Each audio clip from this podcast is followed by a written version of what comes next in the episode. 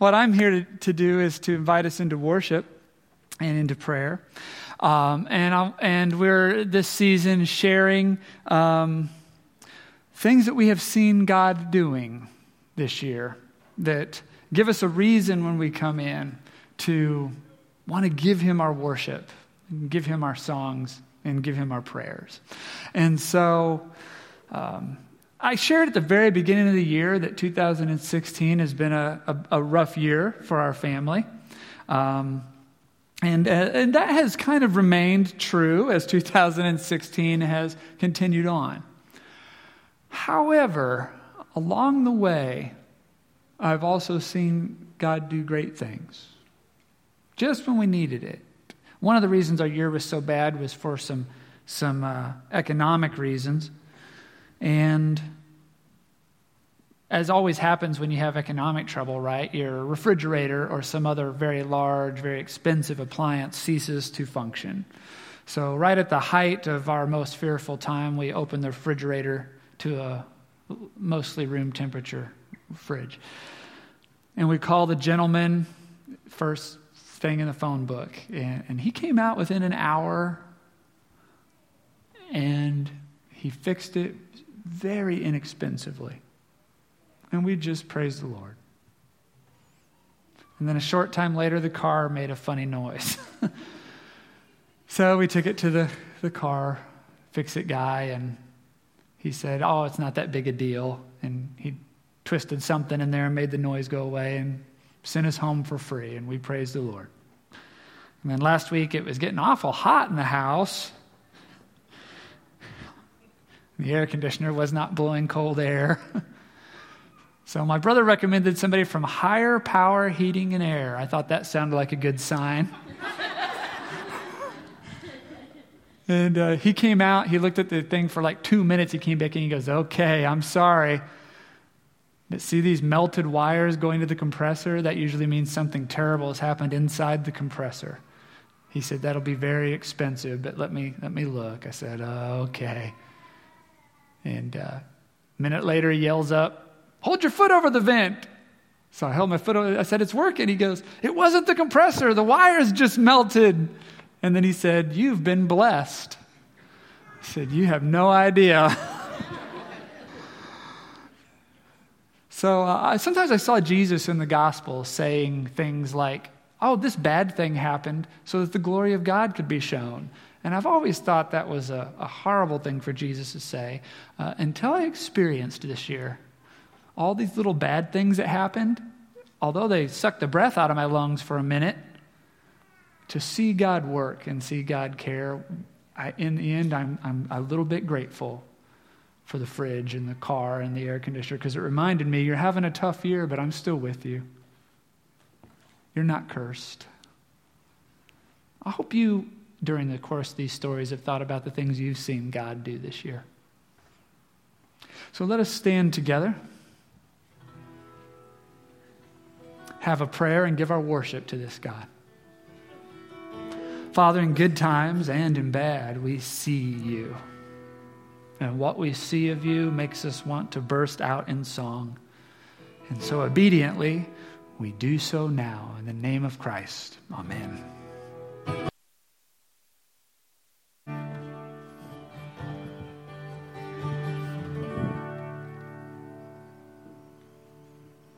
Father, you indeed give the weary strength. We pray for all who are weary this morning. In the name of Jesus, amen. Thank you. Please be seated. Good morning, everyone. We are in part two now of a series on the first book of the Bible, Genesis. Now, if you ask almost anyone who's tried to do that thing where you try to read through the Bible cover to cover, what is the worst part of the Bible to have to read through? Many of them will tell you uh, the genealogies, the genealogies. You know what we're talking about? You're going along, you're reading the Bible, you're minding your own business, and then you come upon chapter 4. Cain had sexual relations with his wife, and she became pregnant and gave birth to Enoch. Then Cain founded a city, which he named Enoch after his son. Enoch had a son named Irad. Irad became the father of Mehujael. Mehujael became the father of Mehushael. Mehushael became the father of Lamech. On and on it goes, right? Our passage this morning goes on like this for 41 verses. Not only is it really boring, it is also really hard to believe sometimes. You come up to chapter 5, verse 4. Adam had sexual relations with his wife again. Oh, no, I don't want to do that. I want to do after the birth of Seth, Adam lived another 800 years. He had other sons and daughters. Adam lived 930 years, and then he died. His son Seth lives to be 912. Seth has a son that lives to be 905. They have a kid named Enoch who died way too early, 365 years old. Seth has a son named Methuselah, oldest person in the Bible, 969 years old. Lamech lives to be 777 years old, and he's the seventh son in the line. Maybe something's going on there. Noah of the ark doesn't have his first child until he's 500 years old, and your kids are making you wait to have grandchildren.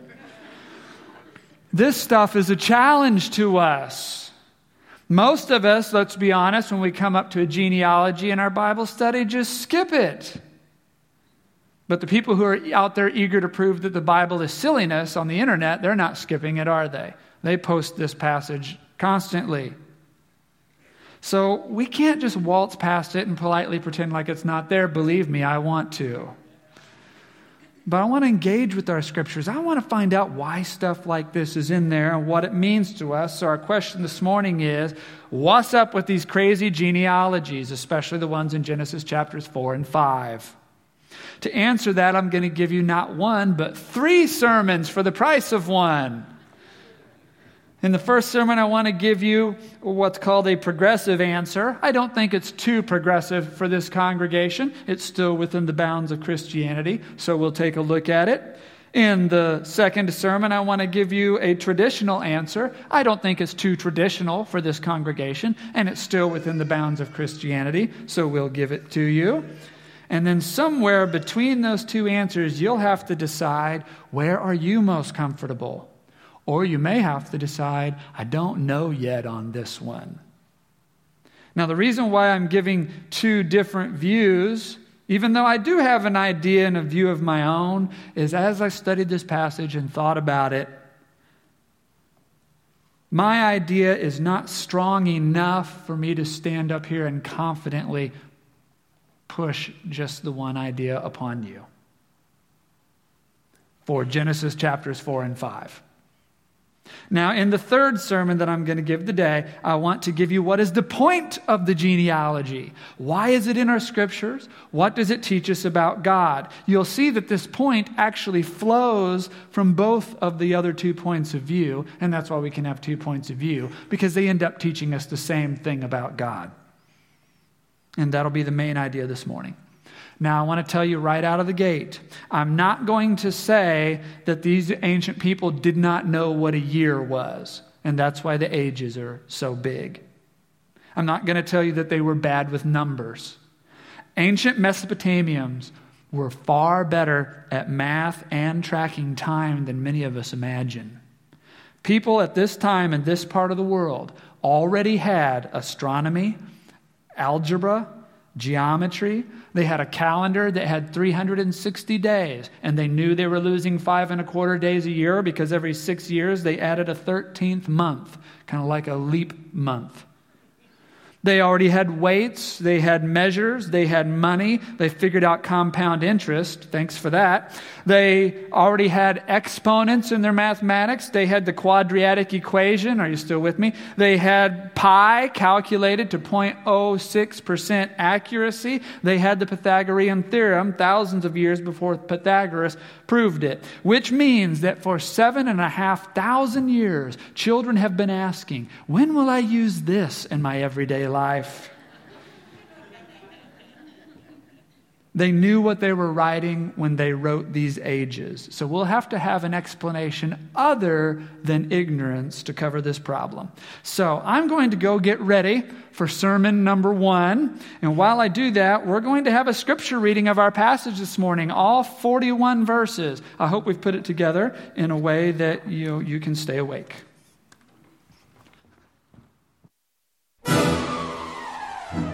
Cain had sexual relations with his wife, and she became pregnant and gave birth to Enoch. Then Cain founded a city, which he named Enoch after his son. Enoch had a son named Irad. Irad became the father of Mehujael. Mehujael became the father of Methusael. Methusael became the father of Lamech.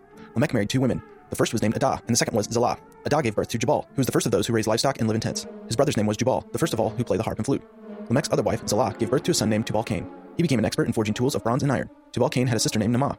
One day Lamech said to his wives, Adah and Zillah, hear my voice. Listen to me, you wives of Lamech. I have killed a man who attacked me, a young man who wounded me. If someone who kills Cain is punished seven times, then the one who kills me will be punished seventy-seven times. Adam had sexual relations with his wife again, and she gave birth to another son. She named him Seth, for she said, God has granted me another son in place of Abel, who Cain killed. When Seth grew up, he had a son and named him Enosh. At that time, people first began to worship the Lord by name. This is the written account of the descendants of Adam. When God created human beings, he made them to be like himself. He created them male and female, and he blessed them and called them human. When Adam was 130 years old, he became the father of a son who was just like him, in his very image. He named his son Seth. After the birth of Seth, Adam lived another 800 years, and he had other sons and daughters. Adam lived 930 years, and then he died. When Seth was 105 years old, he became the father of Enosh. After the birth of Enosh, Seth lived another 807 years, and he had other sons and daughters. Seth lived 912 years, and then he died. When Enosh was 90 years old, he became the father of Kenan. After the birth of Kenan, Enosh lived another 815 years, and he had other sons and daughters. Enosh lived 905 years, and then he died. When Kenan was 70 years old, he became the father of Mahalalel. After the birth of Mahalalel, Kenan lived another 840 years, and he had other sons and daughters. Kenan lived 910 years, and then he died. When Mahalalel was 65 years old, he became the father of Jared. After the birth of Jared, Mahalalel lived another 830 years, and he had other sons and daughters. Mahalalel lived 895 years, and then he died.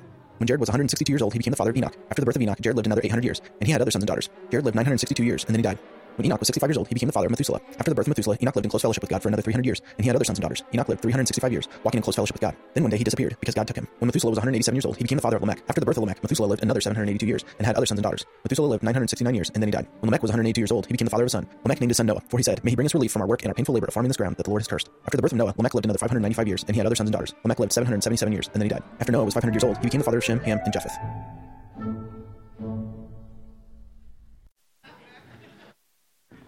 That's how you read it at home, right? All right, our first explanation of this passage this morning comes from the tweed jacket and turtleneck crowd. Church I grew up in, people actually dress like this. All right, so uh, here we have a summary of the uh, passage.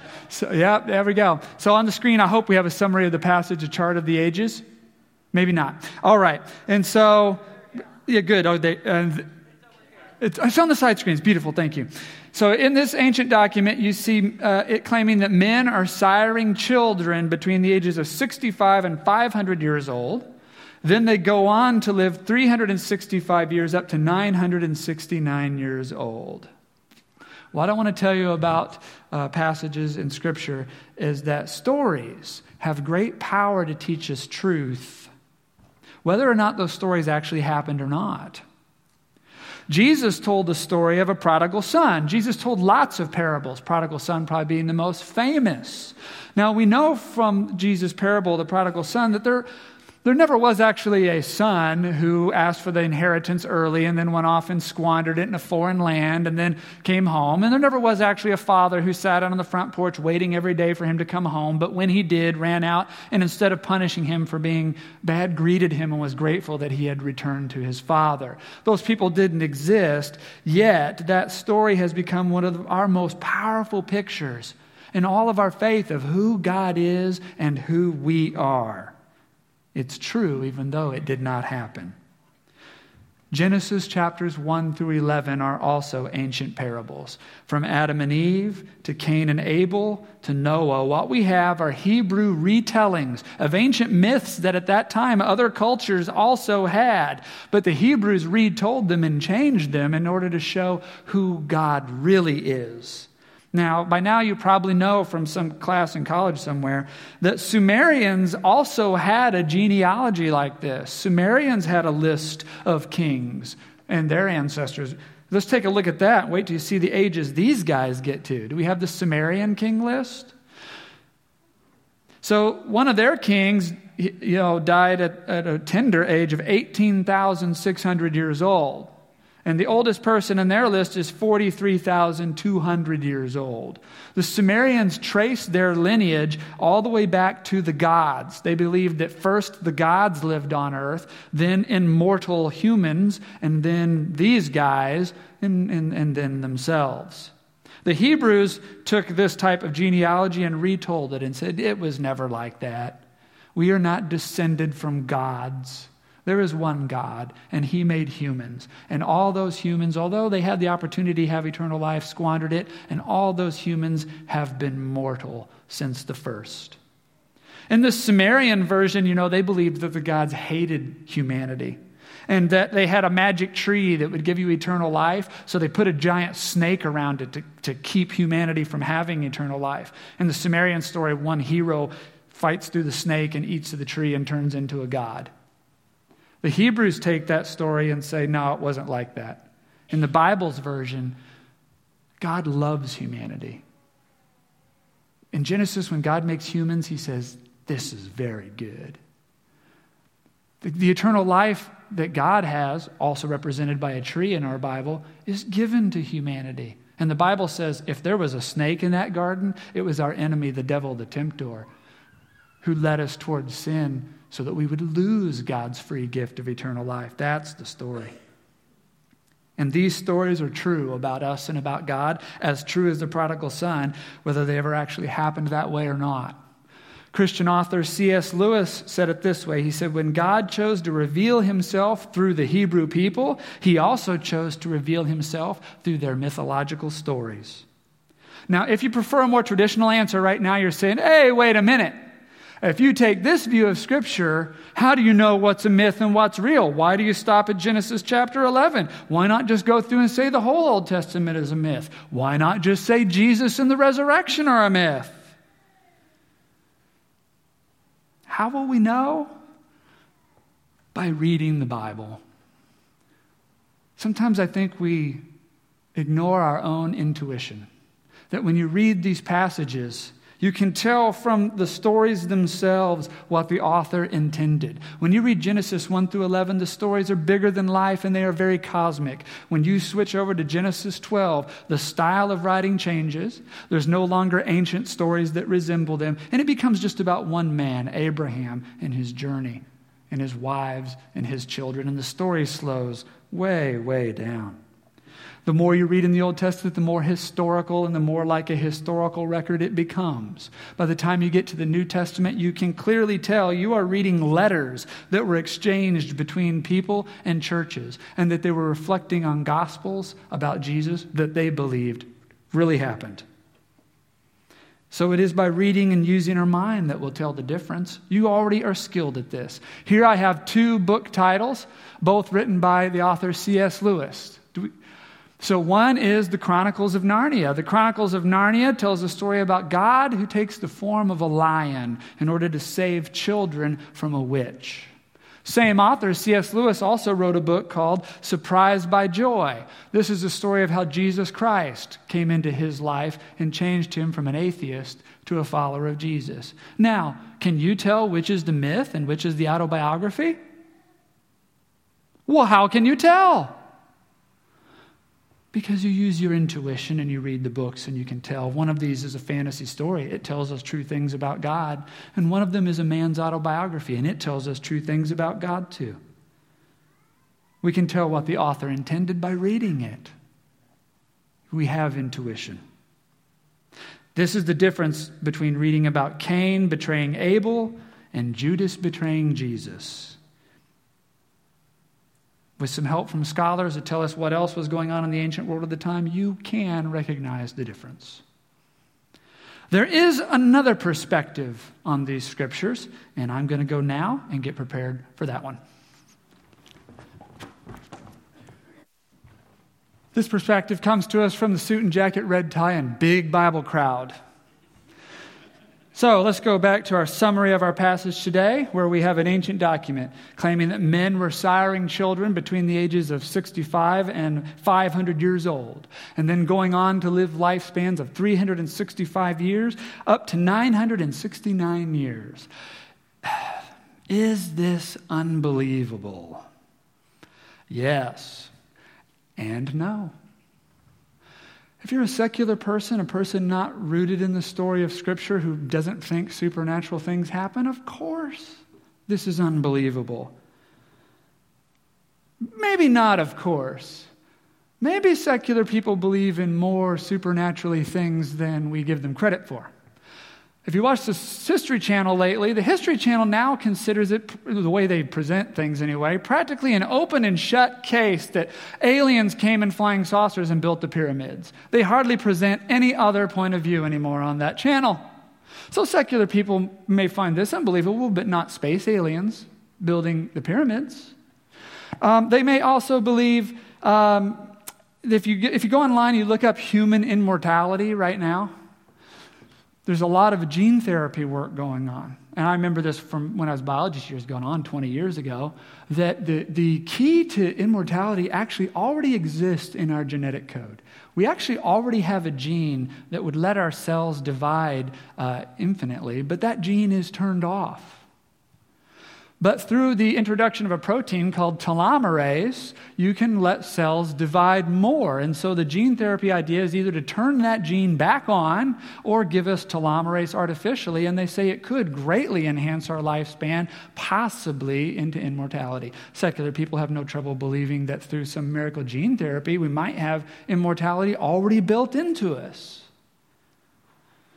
Aside from aliens and experimental gene therapies, are these lifespans unbelievable? Are they unbelievable for Christians?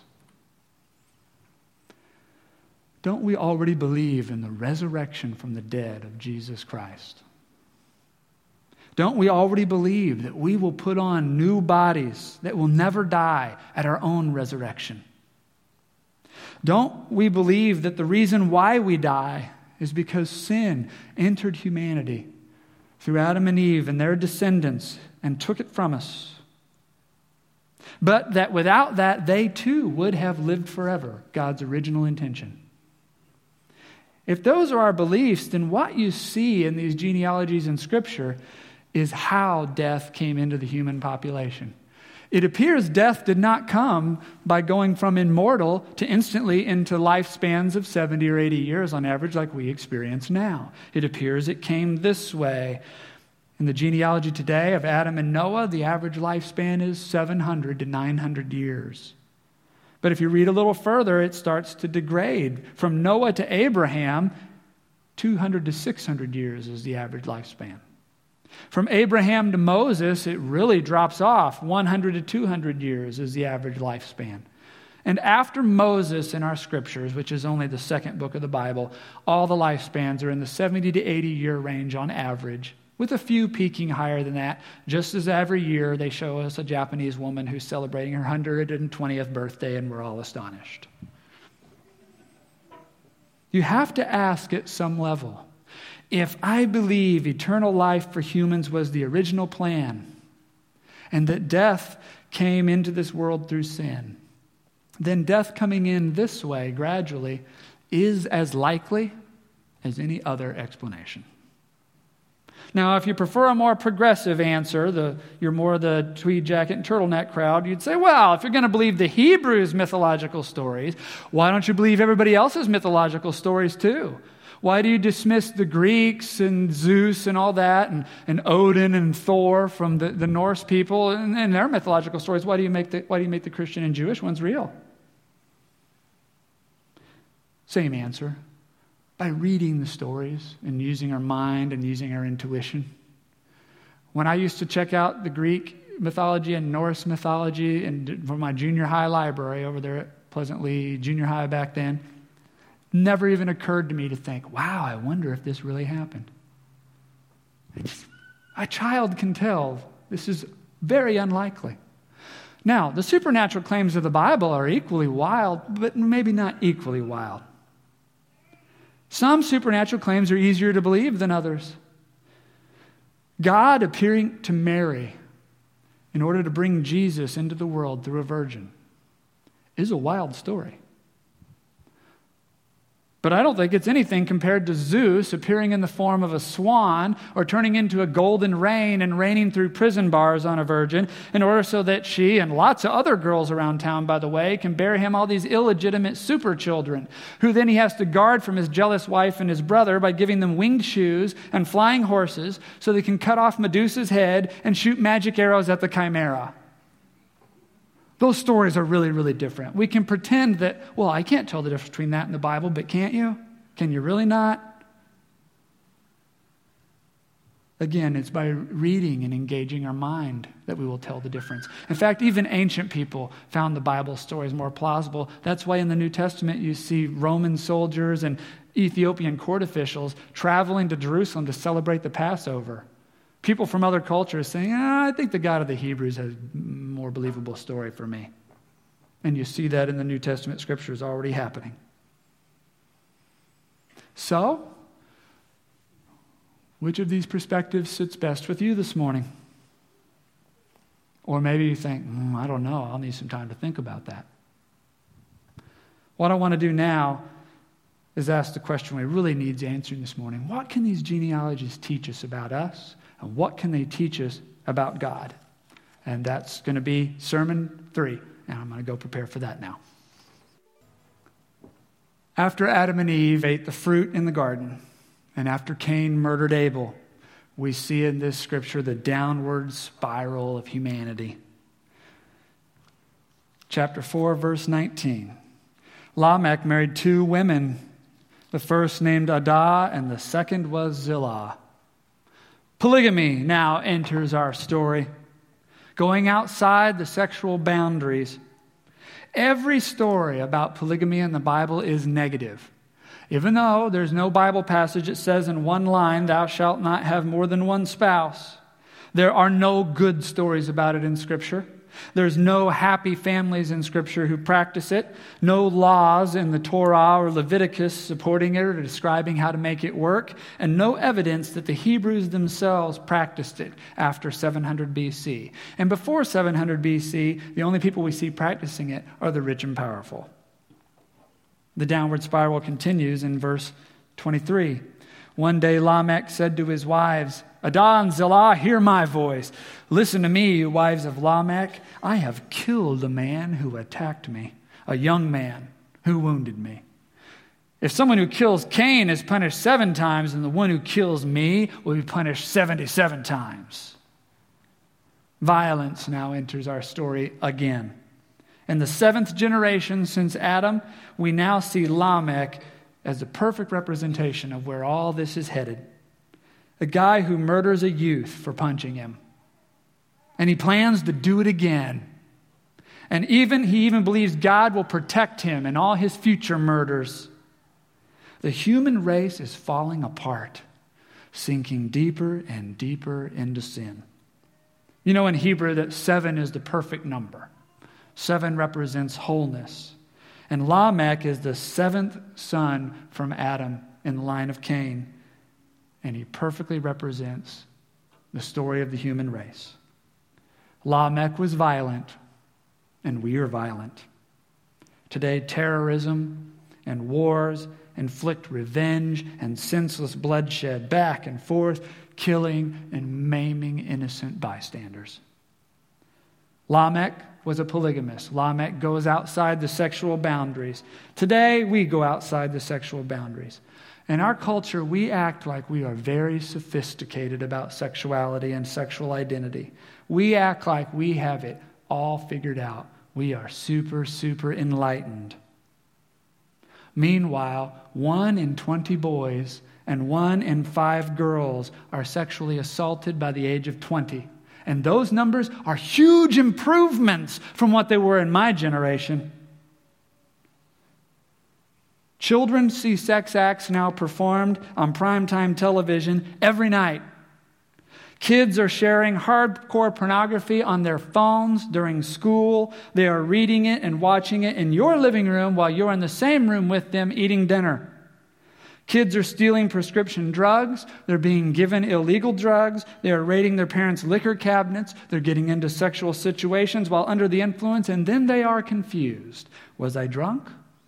Was I consenting? or was I just assaulted? They don't know. Most sexual assaults happen are at the hands of a family member or a close, trusted family friend. How can anyone know anything about their sexual identity being raised in a cesspool like that? We are not sophisticated. We are not enlightened. We are not civilized. We are lost in the family tree of Lamech. Lamech was also the leader of a tribe, a leader who abused his power horribly. How are we feeling about our leaders these days? I don't think we vote anymore for the leader we like best. I don't even think we vote for the leader we dislike the least. I think we now vote against the leader we dislike the most. This genealogy has perfectly told our story. But there's another story. Verse 25. Adam had sexual relations with his wife again, and she gave birth to another son. She named him Seth, for she said, God has granted me another son in place of Abel, whom Cain killed. When Seth grew up, he had a son and named him Enosh. At that time, people first began to worship Yahweh, the Lord, by name. At the same time, the story is going to hell in a handcart. People are also calling upon the name of the Lord. You know, there's also a seventh son of Adam on this side of the family tree. Verse 23 Enoch. Enoch lived to be 365 years old, walking in close fellowship with God. Then one day he disappeared because God took him. Even in this sinful time, this story tells us it is possible to walk with God. And though every other line in this genealogy ended with the phrase, and then he died, Enoch has a more mysterious ending. Then one day he disappeared because God took him. He's gone. God has the power to give someone a fate other than death. That sort of thing is going to happen two more times in the Old Testament Moses and the prophet Elijah. And then Moses and Elijah will reappear in the New Testament, standing on either side of Jesus on the Mount of Transfiguration as Jesus makes a way for all humanity to return to the hope of eternal life. Jesus will undo what Adam did and some righteous folks from those genealogies will stand with him. You know, the Gospel of Luke traces the Jesus family tree back to Adam, and it goes through the line of Seth. So this morning is a morning for all of us to ask ourselves which line am I in? Am I from the family tree of Cain, lying? Am I a son of Lamech, sexual misconduct, misusing power, hurting the people I'm supposed to be taking care of? Is your family tree about meaninglessness? Not about anything? Came from pointlessness, headed into purposelessness? What are you doing? And why are you doing it? What part of you is actually a part of something that is important and has any meaning at all? Or are you from the line of Seth? Do you call upon the name of the Lord? Are you sharing the hope of Jesus with those around you? Are you living in this world in God's way, trying to follow the model of Jesus as best you can? Jesus brought his family tree into this family tree, and he's coming into your family tree. Let me tell you about my family tree. I actually don't know the names of my descendants past my one great great grandfather. I was born to teenage parents who became divorced parents. I am one of those abused boys by a trusted relative. My dad took me to church. He did the right thing. I just didn't get it. I lied. In high school, I tried to invite girls over to sleep with them. I was horribly rude to people. You really can't imagine how rude. Rude to friends, rude to bosses, rude to teachers. God gave me gifts and talents, and I wasted every single one of them to belittle others and promote myself in the cheapest possible ways. I had no point to live. I knew what purposelessness was. I once got a bottle of pills out of the medicine cabinet and set them on the stairs and stood on the landing and just stared at them, weighing out the pros and cons of taking them all. From despair and depression, I started to lose weight until a friend told me I looked like a heroin addict. I came to a crossroads to either get serious about sinning or drop it completely.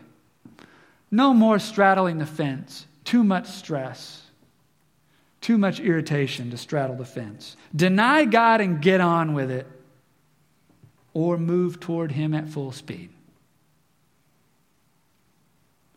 One night, in a fit of despair, I sat in bed. I was crying. I can remember the tears were hot where they landed. And in desperation, I said, God, if you can change my heart, I will give you my whole life. Two weeks later, I was at the corner of 291 and Blue Parkway over by the highway patrol station. You always remember exactly where you were when something significant happens. There I was at the, that corner waiting for the cars in front of me to turn when something inside me, God, said three words Notice anything different? And it washed over me. I hadn't had a lustful thought, a dark thought, an addictive thought, a desire to belittle anyone in the last two weeks, ever since the night I prayed that prayer. My eyes filled up with tears. I couldn't drive safely. I just pulled over there and cried with joy. That night I prayed, God, if you'll change my heart, I'll give you the rest of my life. Now it was time for my end of the bargain. What did God want from the rest of my life? Evidently, a part of that was to share the good news with someone else. And so I'm sharing it with you. He can set you free. He can reveal the point and the purpose for which He made you. Look at all the gifts He's given you. Don't look at the bad. Look at all the gifts He's given you. Why? great African American pastor once said, You have to ask yourself of all the funerals there have been so far, why has one of them not been yours? Is this world horrible? Yes. Is there another lineage going through this horrible world? Yes. This is the point of these genealogies that we can watch as humanity spirals down to also see God planting the seed of hope and that family tree of hope growing through these pages of Scripture until it reaches Jesus Christ and flowers into green and abundant life that someday will overwhelm this entire story and this entire world. The lineage of Christ is the lineage of hope. It has become my story. It has become many of your stories. It can be your story too. You can accept Him right where you are. You can pray something like, God, if you would change my heart, I will give you my whole life.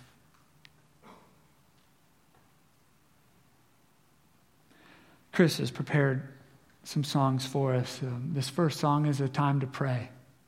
Maybe you gave your life to Him a long time ago. Today, pray, What's next, Lord? What do you need from me now. I have given you my whole life, and I'm here to hear your call again.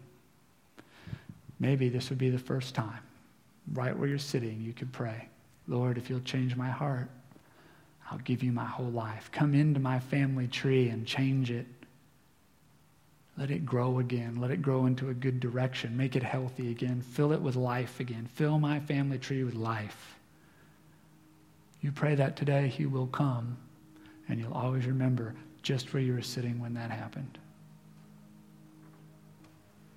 Uh, let us stand together, and I want to give you a good word. God does sing over you, and you are his children. May you feel this morning a new shoot of life on your family tree. May you water it well with the power of the Spirit. May you have brothers and sisters to help you tend it, tie it up when it's broken, cover it when it gets frosty. May your family tree flourish and grow into a strong redwood of life in his peace. Go forth. Hope to see you tonight. Amen.